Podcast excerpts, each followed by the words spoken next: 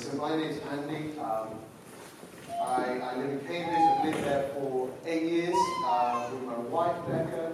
I was serving at a church in Calvary Chapel, Cambridge uh, for about eight years of those eight years. First in the youth ministry, uh, then as assistant pastor, now I'm one of the pastors there at Calvary Chapel, Cambridge.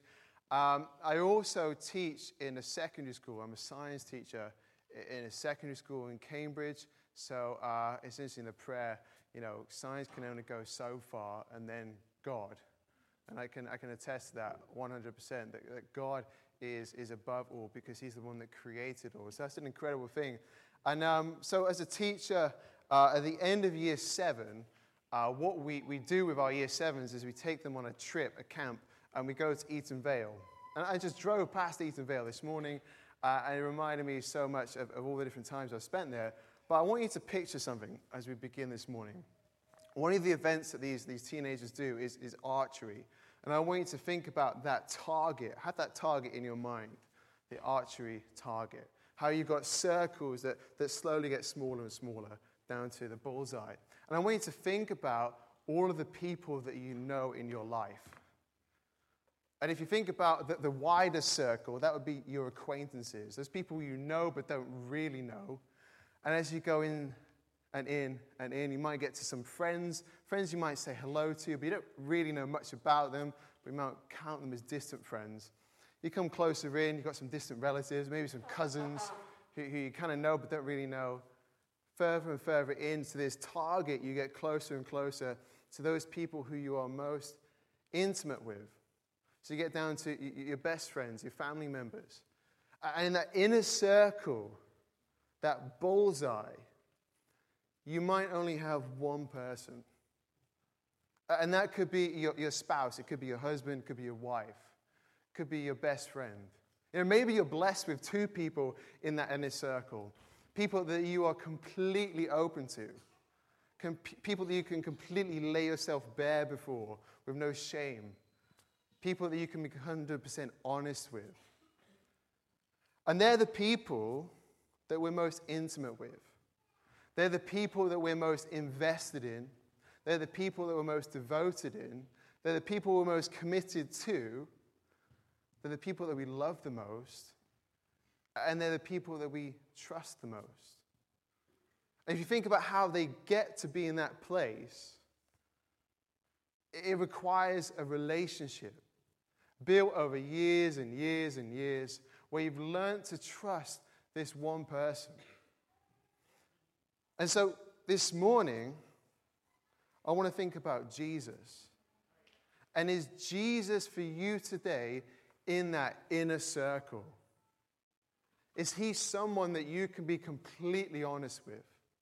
Is he someone that you can open yourself up to with no shame or disgrace? Is he someone that you love so deeply that you're committed to them, him, devoted to him, that you trust him?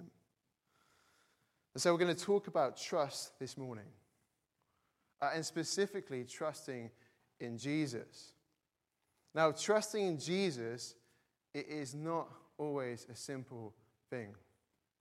I think one of the hardest things about us trusting in Jesus is the fact that we can't physically have him in the room with us. You can't grab a hold of his flesh. You can't have that intimate face to face conversation. Yes, you can pray to him. Yes, you can read his word. Yes, you can see him in his people, but you can't lay your hands upon him.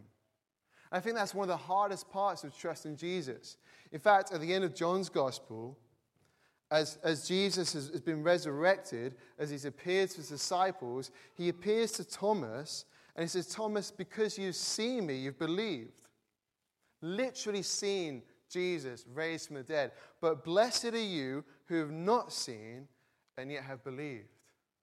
It's hard for us to trust in Jesus because we can't physically see him, we can't grab a hold of him. And I think if we're honest, we all struggle to some degree with trusting in Jesus. In some area of your life right now, you are struggling, I'm sure.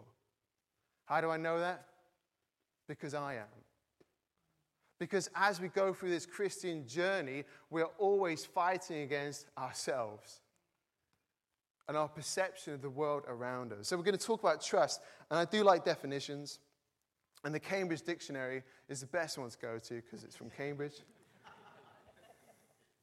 I'm not from Cambridge originally, from the north of England, but the Cambridge Dictionary comes up with this To trust someone means to believe that someone is good, it's to believe that someone is honest, it's to believe that someone is reliable, dependable. To believe that that someone, imagine you're in a circle, that that someone will not harm you, that they're safe, they're reliable. It's to have confidence in something or to believe in someone. That's what it means to trust. And I think if we consider the Christian life and the Christian faith, there are two things that are incredibly interwoven and incredibly closely related, and that is trust and faith. Trust and faith. If we read in Hebrews chapter 11, we get this definition of faith. Hebrews 11, verse 1 says, Now faith is the substance, something you can hold on to, the substance of things hoped for, what you're looking forward to, for the evidence of things not seen. It sounds very similar to trusting in Jesus, having this faith in Him. Verse 3 says, By faith we understand that the worlds were framed by the word of God, so the things which are seen were not made of things which are visible. And then further down in verse 6 of Hebrews 11, it says, But without faith it's impossible to please him. For he who comes to God must believe that he is, and that he is a rewarder of those who diligently seek him. There's this incredible link between trust and faith, and we can't talk about one without talking about the other. So we have, we have to trust in Jesus. That means we have to have faith in him because we can't see him. That's really important. If you think about the definition that I just read from the Cambridge Dictionary, I want to bring Jesus into that definition. So, Jesus is good. Jesus is honest. Jesus is dependable. Jesus will never harm you. Jesus will keep you safe. Jesus is reliable. Jesus is our blessed and living hope. Jesus is truth. He's not just a truth or part of the truth, He is the truth. And Jesus is someone that we can be confident in. And so, if you think about your inner circle right now, because I'm very aware that there may be some people in here who, when they reflect on the people they know, the friendships they have, have no one in that inner circle. No one they can be completely open to. No one that they can call a best friend.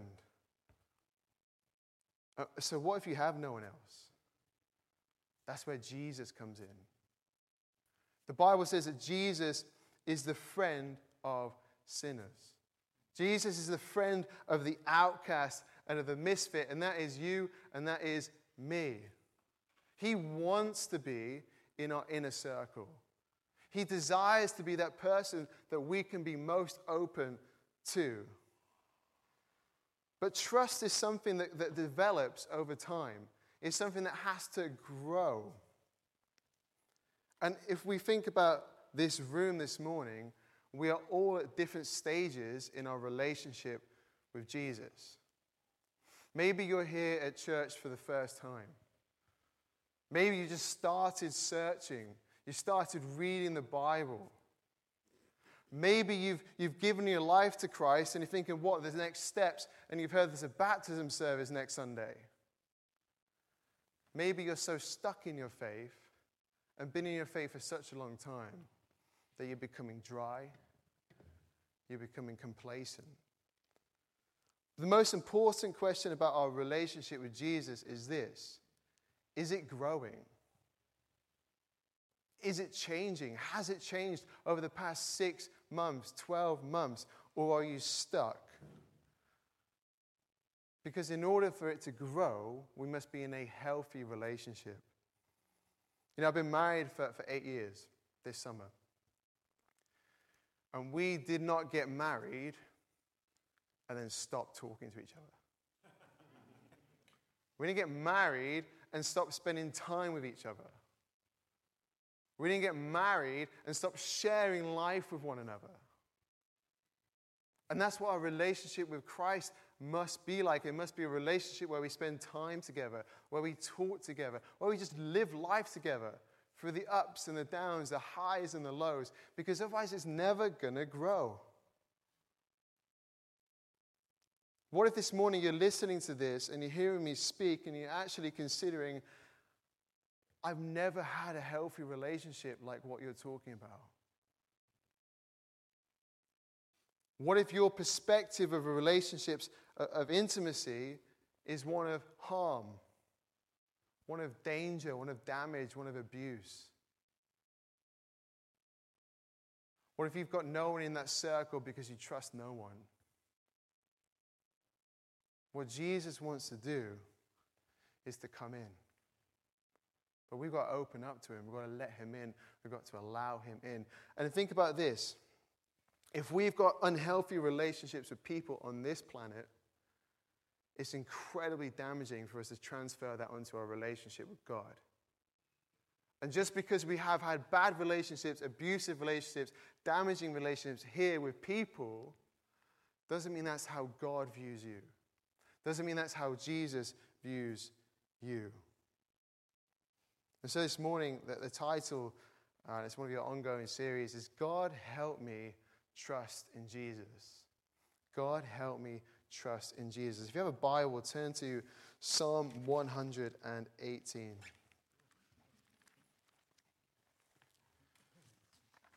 This is a, uh, a long psalm, and we're not going to be going through verse by verse. We're here for a very long time. Um, this is what's called an Egypt Hallel psalm. Uh, it's a psalm that was sung in remembrance of when God brought his people out of Egypt. And it's a psalm of praise and it's a psalm of thanksgiving. And, and there are six of these Hallel praise songs in the book of Psalms Psalm 113 to this final one, Psalm 118. But I want you to have this in mind as we read through. And maybe you want to read through this, this verse, sorry, these verses this afternoon or this week with this in mind. These songs were sung during Passover. They were sung during Passover. Uh, and it's really interesting to think about Jesus there at the Last Supper, breaking bread, giving out the wine, sharing this meal, sharing encouragement with his disciples, and singing these songs. So he sang this song just before he would have left to go to Gethsemane. Just before he would have left to go and be betrayed, to put on trial, to be whipped, beaten, mocked, to scourged, crucified, he would have sung this psalm. Just have that in mind as, as we go through some of these passages.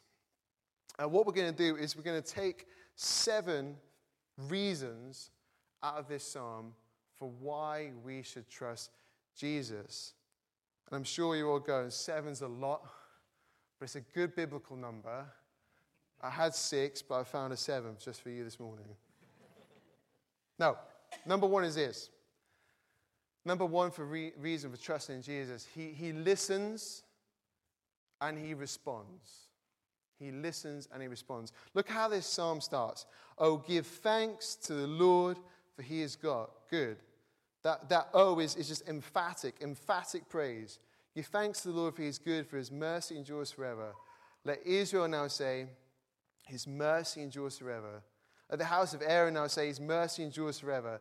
Let those who fear the Lord now say, his mercy endures forever. the beginning of this psalm, there's this heavy emphasis on praise and worship because of God's mercy. Uh, God's mercy on, on humanity is us not getting what we deserve.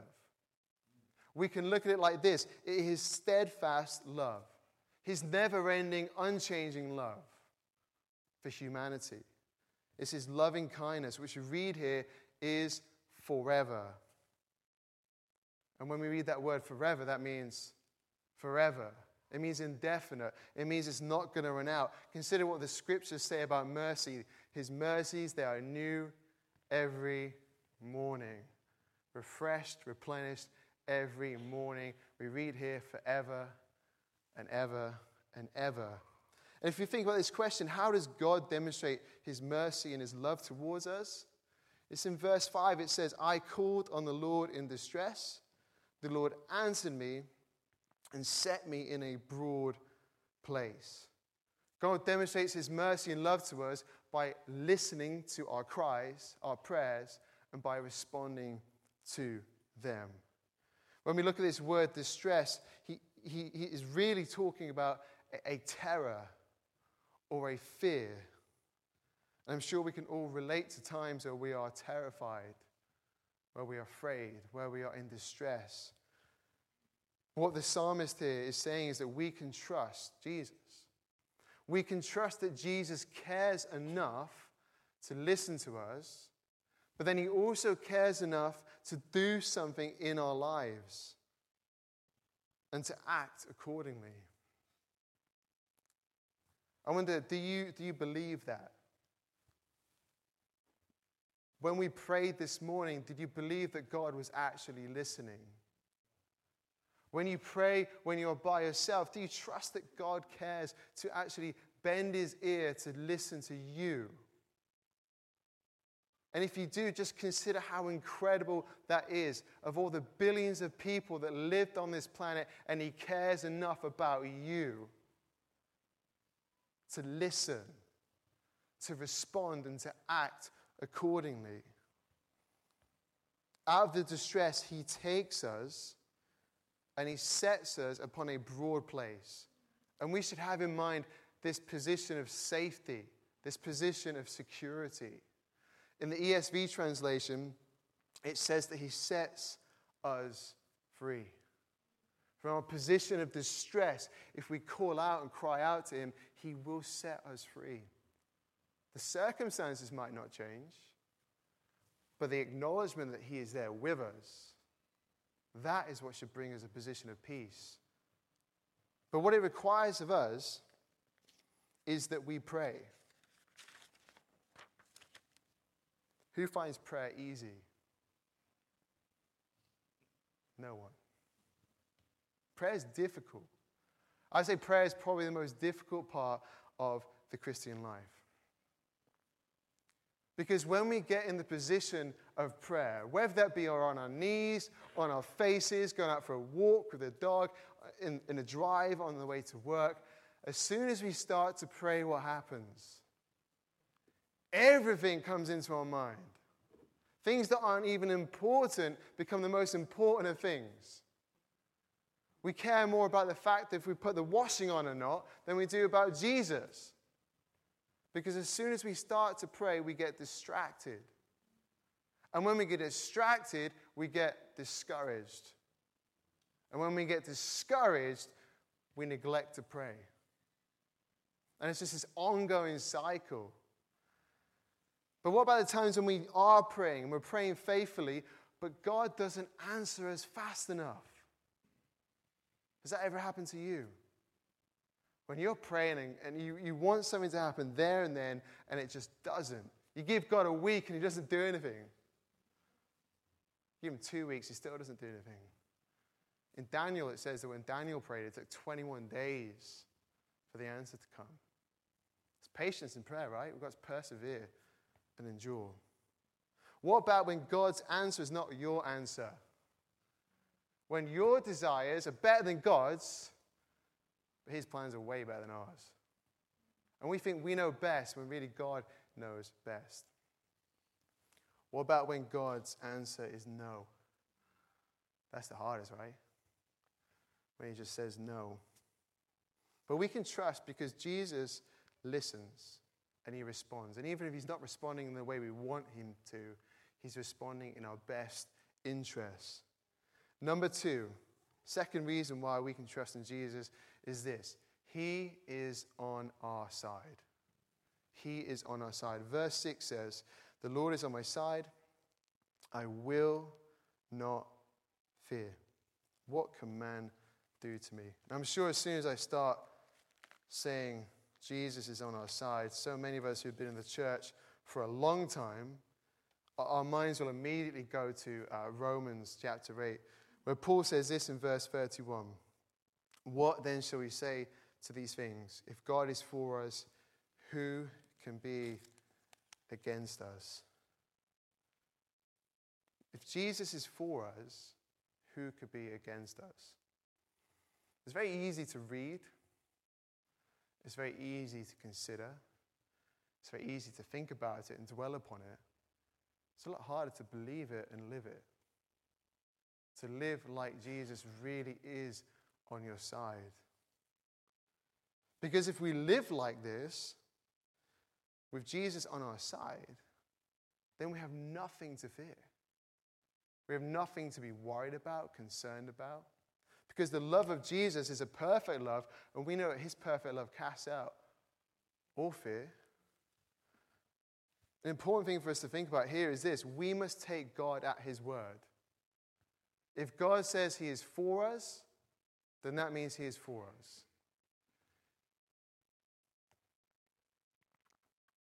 And as we do so, we'll learn to live in his ways. Paul in Philippians chapter 2 has something I want to bring out here. And he's, have this in mind, he's there in prison.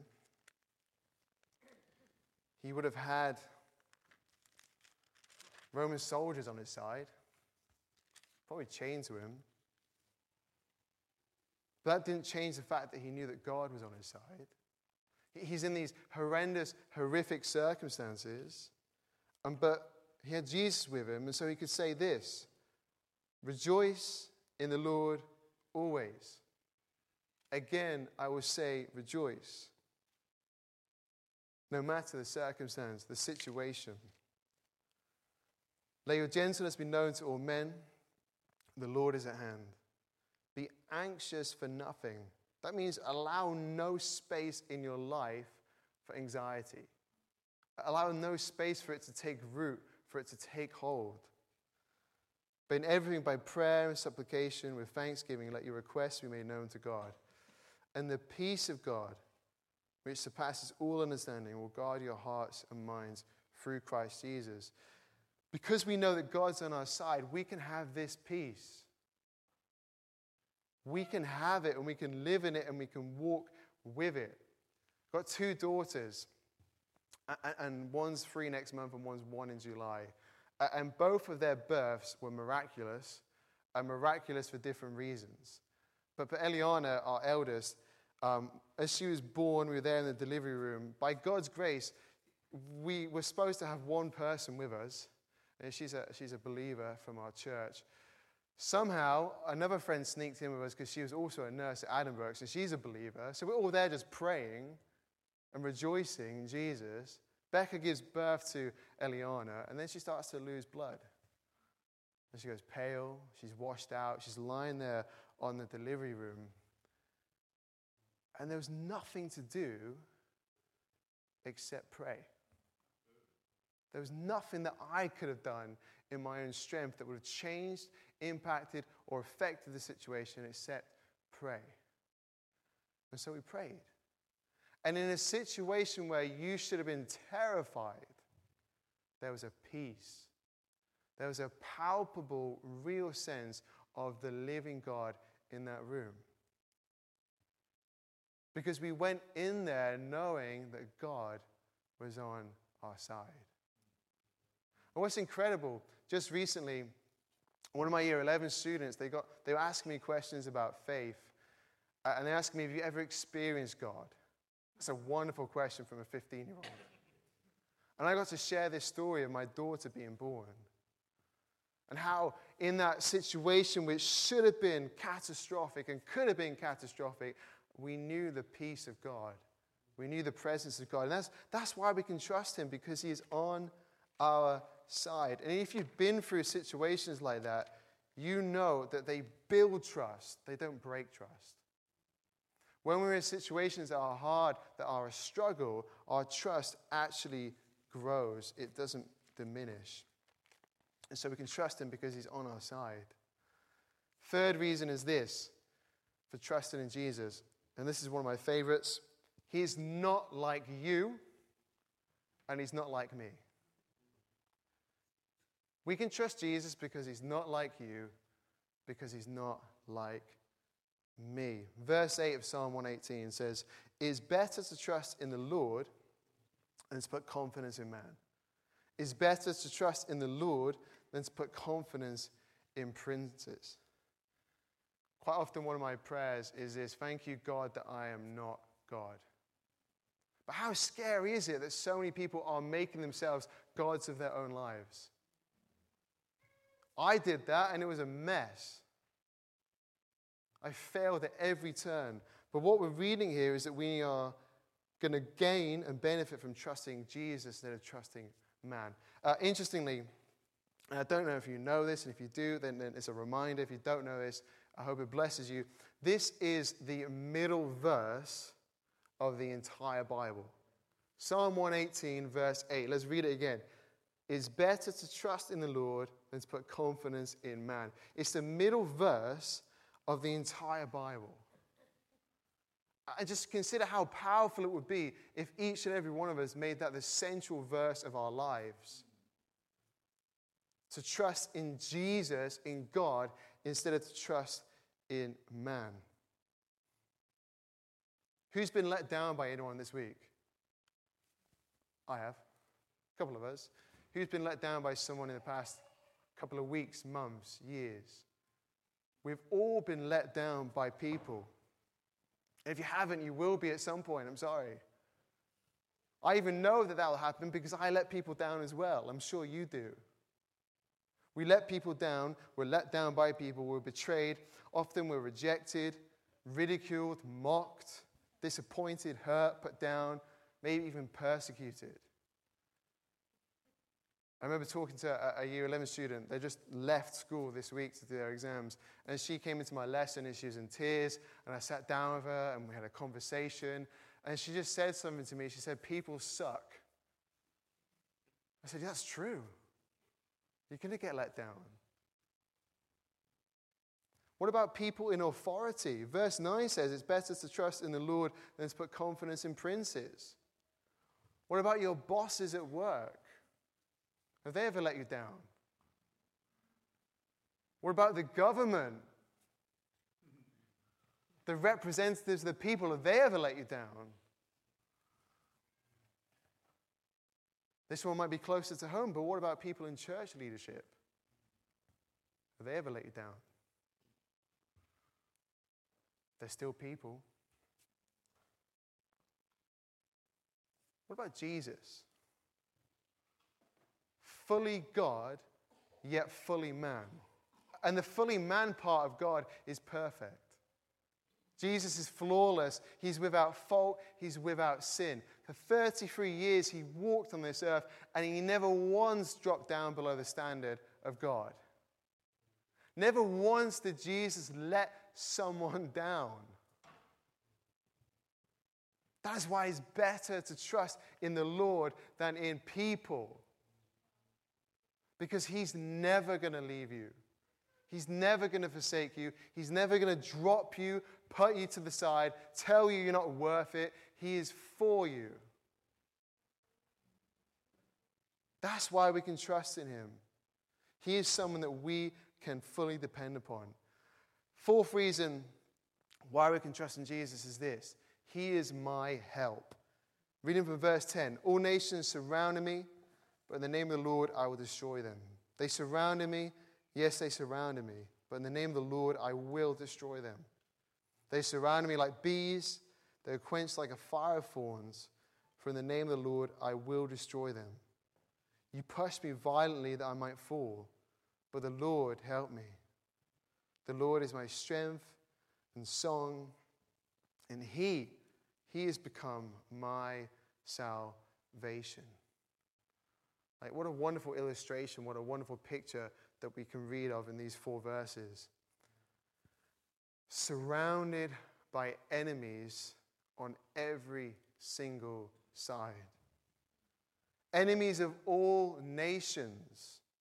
Everywhere you look, there's someone who is against you encircling you, closing in, pushing back against you, seeking your destruction. Sounds like being a Christian.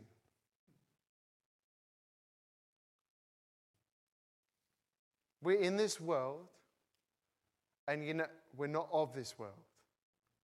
So the world sees us as being different, distinctly different, a peculiar people, and it comes against us. But it only comes against us when we stand upon the Word of God. It only comes against us when we're standing upon our God given convictions. But the Lord helped me. In the midst of all of these enemies, it's God that is our help. Because the Christian life's not an easy one. It's not straightforward, it's not simple. We're all going to face persecution of some kind. I've been laughed at quite often by students at school for my faith. We're going to face it. We're going to suffer on this earth. We're going to go through pain. We're going to go through loss. We're going to go through grief. We're going to face isolation. We're going to face rejection. We're going to face loneliness. These things are going to come upon all of us because that is the world that we live in, the fallen, broken world. And the enemy will look at the believer, Satan will look at us as we stand upon the word of God, and he will be like the enemies that surround us. He will encircle us, he will press in on us. And yet, in the midst of all of this, whatever circumstances you find yourselves in this morning, whatever situation you're going through, in the midst of that, Jesus is our help. He's the one that we can look to as a support. He's the one that we can look to as a way out. Jesus is our strength. He's the one that we need to draw from. I can do all things who, through Christ who strengthens me, not, not through myself, but through Him. And He becomes our song. You know, before I was a believer in Jesus, I was not a happy person. At 18, at university, just going out, drinking, partying, looking for satisfaction, looking for fulfillment, but finding nothing but a bad head and not many friends. But in Jesus, we find our song, our joy, our happiness, our completeness, our fulfillment in Him and in Him alone. And look what it says here it says, He has become my salvation. He has become my deliverer in the midst of all these enemies surrounding me, pressing in. He is the one who delivers us. Man can't save you. Authority figures can't save you. Your pastor can't save you. You can't save yourself. Culture can't. Religion can't. Only Jesus can save you. Only Jesus is our deliverer. He's the only one that can bring us out of the midst of our enemies and set us in a place of victory. So we can trust him because he is our help. Number five, fifth reason why we can trust Jesus is this He disciplines us. Saw some grimaces when I said the word discipline. Tell me if you've got a Bible to Proverbs chapter 3.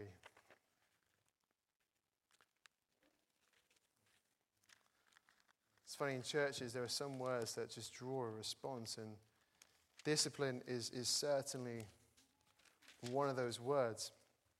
Proverbs chapter 3. There's something to think about here. My son, verse 11, do not despise the chastening of the Lord, nor detest his correction, for whom the Lord loves, he corrects, just as the Father the Son in whom he delights. Do you like being told what to do? No. I don't like being told what to do. My students certainly don't always like being told what to do. There's some doctors in the room. I'm sure your patients don't always like to do what you tell them to do. Do you like being corrected? Men, do you like your wife correcting you?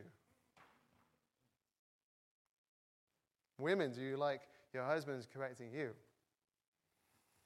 Do you like being told off? Do you like being criticized? No. Being criticized isn't always a negative, by the way. None of us, though, like to be disciplined. But it's not a part of the Christian faith we can just park to one side because we dislike the thought of it. We don't want discipline, and we don't invite discipline into our lives. But the very fact that God disciplines us is, is evidence and proof of the fact that we can trust Him. His discipline is a demonstration of His love. His discipline is a demonstration of His love. Uh, we get a wonderful picture of this in Hebrews chapter 12. Um, verse 5 of Hebrews 12 says, And you've forgotten the exhortation, the encouragement which speaks to you as sons. My son, do not despise the chastening of the Lord, nor be discouraged when you are rebuked by him. For whom the Lord loves, he chastens, and he scourges every son whom he receives. If you endure chastening, God deals with you as with sons. For what son is there whom a father does not chasten? If I never told off my three year old daughter, if I never corrected her, who'd be ruling my house? Not me. But if you are without chastening, of which all have become partakers, then you are illegitimate and not sons. And that's a hard verse to read. Because what the author here is saying is this if you are not under God's discipline, then are you really a child of God? It's not me saying it, it's the Word of God saying it. If you're not under His correction and training, then are you a child of God? Something for you to consider and pray about. Furthermore, we have had human fathers who corrected us, and we paid them respect. Shall we not much more readily be in subjection to the Father of spirits and live? For they indeed for a few days chasten us, as seemed best to them, but he for our profit, so there's a good thing here from discipline, that we may be partakers of his holiness. Holiness. Now, no chastening seems to be joyful for the present, but painful. Nevertheless, afterward, it yields the peaceable fruit of righteousness to those who have been trained by it. A key principle of biblical discipline is this it's coming from a loving, kind, compassionate heart. It's not coming from a dictator. It's not coming from someone who wants to dominate your life. It's coming from a God who loves you infinitely and cares for you deeply. Secondly, it's not going to harm us, but it might hurt us. The discipline might hurt us in the moment, but in the long run, it's for our good, it's for our benefit. And another way to look at this is this discipline is not punishment. When God is disciplining you, it's not Him removing you and putting you on the naughty step or in the cot or wherever you put your kids when they were younger or as they are now. It's not that. It is instead correction, it's a training. And if you remember the answer to the question, what's God's will for your life? God's will for your life is your sanctification. And that's a big word, isn't it? Sanctification. But really, think about it like this Sanctification is removing you out of you and replacing it with Jesus. Sanctification is the process of the world not seeing you anymore, but seeing Christ, the hope of glory, living in you. And that's the process of the Christian life. You were saved, yes, but you're still being saved from yourself. And as that's happening, as the Holy Spirit who dwells in us is teaching us, we need to remember that He is a kind, compassionate teacher. through this process of sanctification, Jesus does not give you your essay back with red circles everywhere and big crosses through all of your errors and say, go away and fix it. That's not what the Holy Spirit does. What He does is this He sits beside us and He takes us through every single mistake, every single error, step by step, and He lovingly changes us. He lovingly molds us. And you know what? Some of us make the same mistake time and time again. And He still takes us through slowly, kindly, compassionately because of His deep love for us. That's what godly discipline is all about. It's about changing us to be in the image of Jesus Christ. And that's why we can trust Him because He loves us enough to discipline us. Reason number six that we can trust in Jesus is this He is the chief cornerstone. He is the chief cornerstone. Back in Psalm 118, verse 22 The stone which the builders rejected has become the chief cornerstone. This was the Lord's doing, is marvelous in our eyes. If you ever have a building project, the cornerstone is, is the thing that you lay down first. It's a stone that you put down first, and then you align everything else with and build everything else upon. If we consider Jesus as our cornerstone, it means that he is our bedrock, he is our foundation, he is our centerpiece. And as the cornerstone of our lives, he is the one, he is the one that holds everything else up. If you turn me to Ephesians chapter 2, if you have a Bible, that'd be fantastic. Ephesians chapter 2. Because not only is our chief cornerstone, personally and privately, he is the chief cornerstone of the church. Ephesians 2 19. Now, therefore, you are no longer strangers and foreigners, but fellow citizens with the saints and members of the household of God it's a wonderful thing is that we're not just a small collection of people, we are a body, we are a family of heirs and saints of Jesus Christ.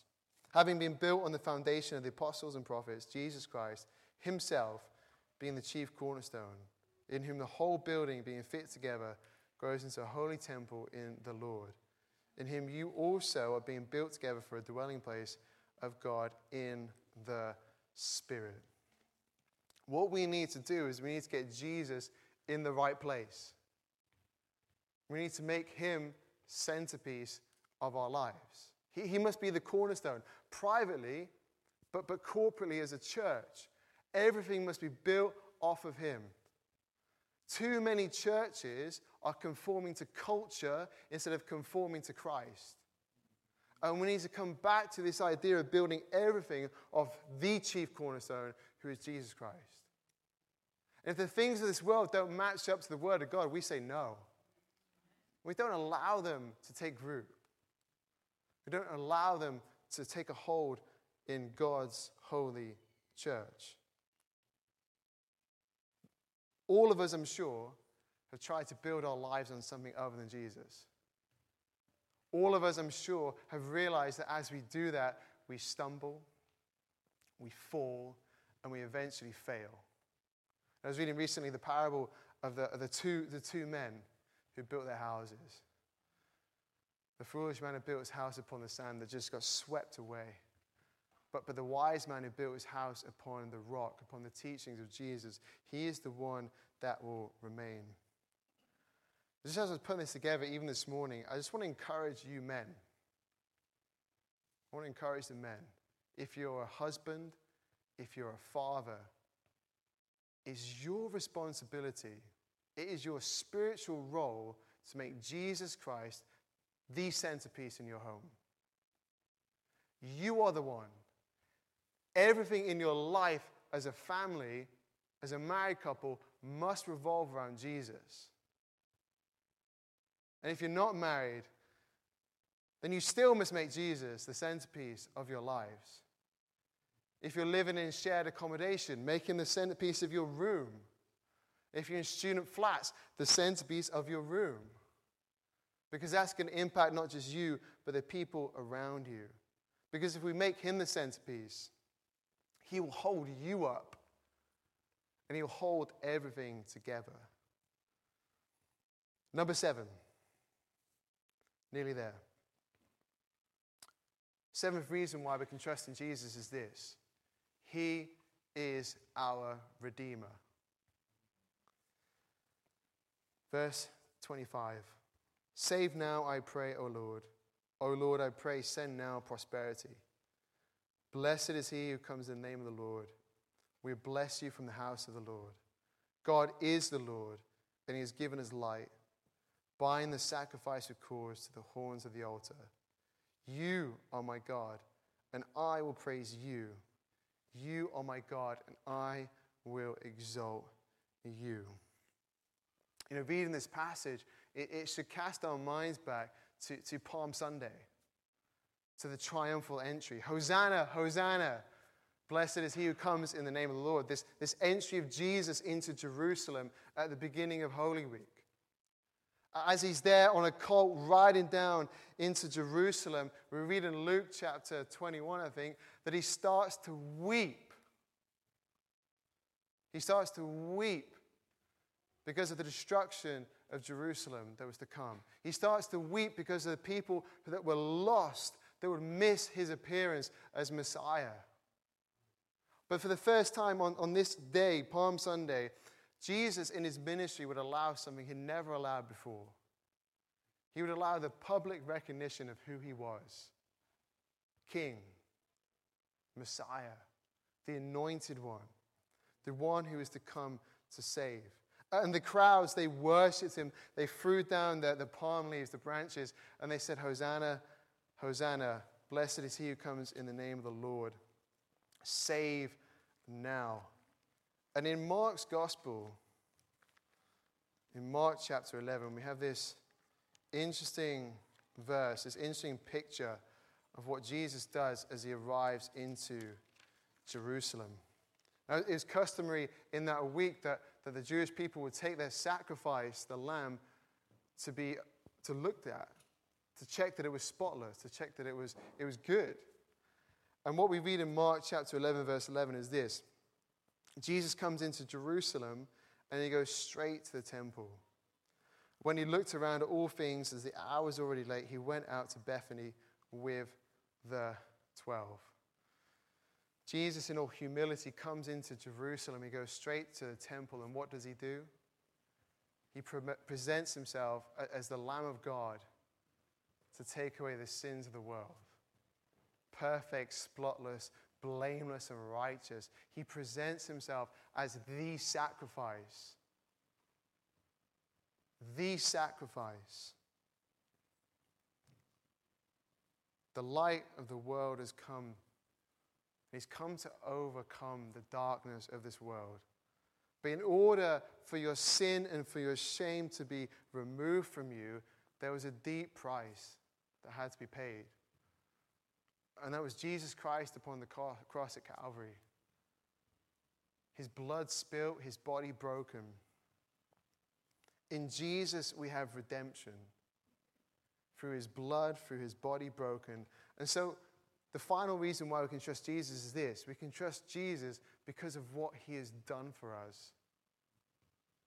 He gave everything for you, that you might be set free, that you might have life and life eternal. You know, time after time, Jesus has demonstrated his love to you in your life. Whilst we're still sinners, Christ died for us. Before there ever was a world, He knew the story and He knew your story. And He died for you. You know, Jesus is, is one who is listening to us and He's acting on our behalf. Jesus is one that is forever on our side. Jesus, praise God, is not like you and He's not like me. He's our help. He's our loving, disciplining Savior. He's our chief cornerstone. He is our Redeemer. Ultimately, we can trust Jesus because he is good. There is no one good, and never has been anyone good, never will be anyone good, but Jesus Christ of Nazareth. You know, going back to what I said at the beginning, we need to get to the point where we allow Jesus into our bullseye, into our inner circle. And if He is not there for you today, then today is the day. If you're here and, and He's distant from you, invite Him in. If you yourself have created barriers and blockages, you can trust Him. I can give you seven reasons why, and more besides. But if you haven't let Him into that personal, private space, and I want to pray for you this morning. Because we can trust in Jesus. So can we all bow our heads and close our eyes?